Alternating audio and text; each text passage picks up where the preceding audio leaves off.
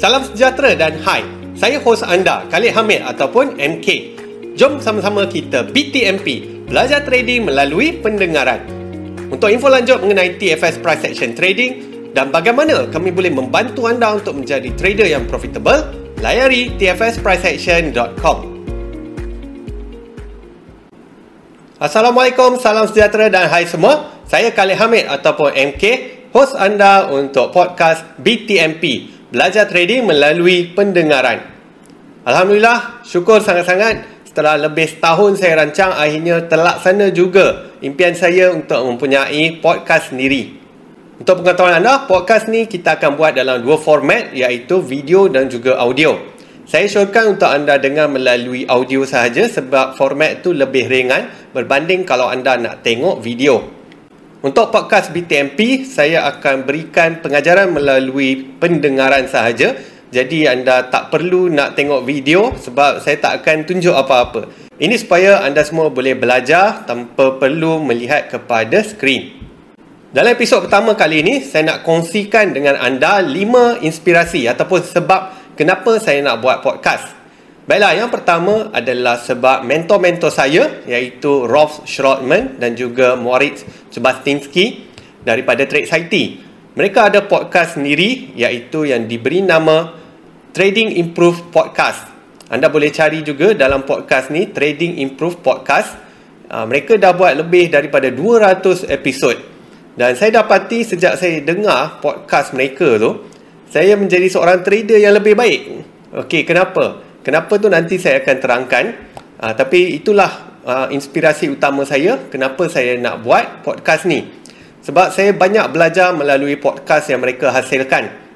So bayangkan eh walaupun sekadar melalui telinga ataupun kita mendengar sahaja nasihat yang mereka beri secara berulang-ulang kali itu uh, akhirnya melekat dalam kepala kita dan kita akhirnya faham ataupun orang kata aha moment bila kita uh, mendengar podcast ataupun sharing yang mereka buat dalam podcast. Jadi itulah dia inspirasi utama saya kerana saya sendiri suka mendengarkan podcast daripada mereka. Uh, jadi saya pun nak buat juga tapi dalam bahasa Malaysia ataupun bahasa Melayu. Satu lagi podcast yang selalu saya dengar adalah daripada Robin Sharma. Jadi daripada dua channel podcast ini, saya mendapat banyak sangat manfaat yang ianya percuma Ha, tapi sangat memberi impak yang besar. Satu lagi yang saya cakap tadi daripada Robin Sharma, anda boleh dapatkan motivasi uh, dan kata-kata semangat melalui sharing beliau. Semuanya percuma sahaja. Dan anda boleh dengar sambil-sambil anda memandu, sambil-sambil anda workout macam saya. Uh, saya selalu dengar podcast masa saya workout. Dan juga ketika saya memandu, bila saya memandu sendirian. Kalau memandu dengan family, memang saya tak boleh nak dengar podcast. Okay? Jadi saya memang selalu dengar podcast-podcast ini dan saya selalu ulang-ulang. So bayangkan uh, Traders Improve Podcast daripada Trade Society ada 200 episod manakala uh, Robin Sharma pula ada 90 episod. Dia punya mastery session. So bila anda dengar secara berulang-ulang, uh, nasihat tu semua memang menusuk kalbu dan terus ke minda. Okay? So itulah dia inspirasi pertama saya. Inspirasi yang saya yang kedua untuk menghasilkan podcast ialah anak-anak saya sendiri iaitu uh, Mikael dan Martin. Diorang ni umur 2 tahun dan 5 tahun. So diorang ni kecil lagi dan bila kita ajar benda yang simple macam up, down, left, right, atas, bawah, kiri, kanan, mereka masih lagi setiasa tanya, betul ke? Betul ke? Contoh kita pergi dekat lift, mungkin anda pun sama. Anak kita pergi dekat lift dan kemudian kita cakap press up. Lepas tu dia akan pergi dekat button up tu. Lepas tu dia akan tanya, ni ke? So, berulang kali benda tu berlaku. So, maksudnya, bila kita belajar sesuatu, contohnya trading, kita tak boleh expect sekali belajar, kita akan terus dapat uh, apa yang cuba disampaikan. Kita kena belajar ataupun dengar benda tu berulang-ulang kali, barulah kita faham dan akhirnya dapat intipati ataupun apa yang cuba disampaikan. Okay? So, anak saya mengingatkan atau mengajarkan kepada saya bahawa kalau kita nak mengajar, kita kena mengajar berulang-ulang kali. So tak boleh nak sekali aja dan expect orang untuk terus faham. So melalui video tutorial Pacer dan juga podcast ini uh, ataupun dalam video-video di YouTube kami, anda boleh tonton secara berulang kali Dan podcast ini juga anda boleh dengar secara berulang-ulang kali. Okey? Baiklah, inspirasi yang ketiga uh, ialah disebabkan oleh keadaan tangan saya sendiri kerana tangan saya dah ada enam kali kena operate. Tiga kiri, tiga kanan. Ke, saya kena trigger finger, carpal tunnel syndrome dan juga cubital tunnel syndrome. So, uh, dekat jari, dekat pergelangan ataupun wrist dan juga dekat siku. Saya kena operate tiga kali di setiap, setiap tangan. Puncanya adalah sebab saya banyak menaik. Itu kata doktor lah. Okay, so lepas saya dibedah sebanyak enam kali, saya dapati tangan saya tidak lagi sekuat dulu dan saya kena kurangkan penggunaan komputer ataupun keyboard dan juga mouse. Uh, so macam mana saya nak teruskan buat sharing kalau saya tidak uh, buat posting ataupun tak buat video dan sebagainya. Jadi jawapannya adalah melalui podcast. So podcast ni saya akan bercakap saja.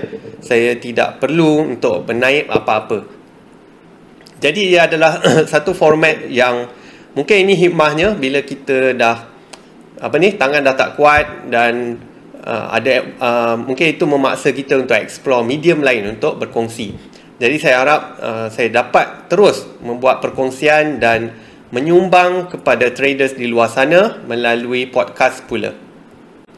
Okey, nombor empat adalah untuk berjaya dalam trading, okey, untuk menjadi seorang trader yang bagus, saya boleh katakan dan anda juga mungkin pernah dengar 10% adalah technical dan risk management dan 90% 90% adalah ditentukan oleh psikologi trading anda. Technical dan risk management straightforward. Okay? Anda boleh belajar pada saya lah. Benda tu tak susah sangat. Okay? Yang paling susah dalam trading adalah psikologi. Okay? Psikologi ni merujuk kepada macam mana kita nak berhadapan dengan ketidaktentuan. Bila kita tengah profit, psikologi akan mencabar kita sama ada nak hold ke ataupun nak close. Uh, dan bila kita tengah loss psikologi juga akan mencabar kita. Uh, tambahlah entry kan masa tengah apa turun. Okey layer layer layer lah late uh, okey so dia suruh kita tambah position ke nak cut loss. So benda-benda ni psikologi ni boleh dilatih okey cuma benda tu memakan masa dan memerlukan pengulangan kena selalu bagi nasihat yang sama dan anda juga kena dengar nasihat yang sama berulang-ulang kali.